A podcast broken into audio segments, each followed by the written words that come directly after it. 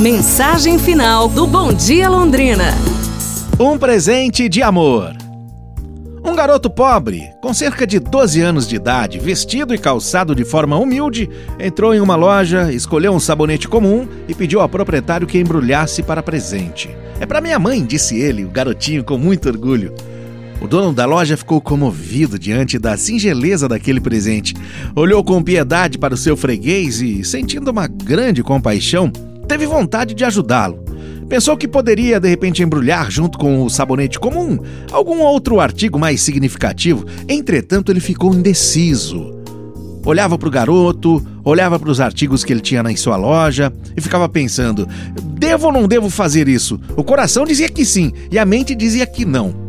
O garoto, notando a indecisão do homem, sem saber o que estava acontecendo, pensou que talvez estivesse duvidando da sua capacidade de pagar. Então o garoto colocou a mão no bolso, retirou as moedinhas que tinha e colocou sobre o balcão. E falou assim: Ó, aqui, eu posso pagar. O homem, com essa cena, ficou ainda mais comovido quando viu as moedinhas. Continuava ali, naquele conflito mental. Em sua intimidade, ele concluíra que, se o garoto pudesse, compraria algo bem melhor para sua mãe. Do outro lado do balcão, o menino estava angustiado, começou a ficar ansioso. Alguma coisa parecia estar errada. Por que ele não embrulha logo esse sabonete para mim? Eu já escolhi, já pedi para embrulhar e até mostrei as moedas para o pagamento. Por que será essa demora, hein? Qual o problema? Ficou ali pensando o garoto. Até que impaciente ele perguntou: Moço, tá faltando alguma coisa? Não, não, respondeu o proprietário da loja. É que de repente eu me lembrei de minha mãe. Ela morreu quando eu ainda era muito jovem e eu sempre quis dar um presente para ela, mas desempregado que eu estava, eu nunca consegui comprar nada para minha mãe. Assim, na espontaneidade, naquela inocência de seus 12 anos, o menino perguntou: Mas nem um sabonete, moço?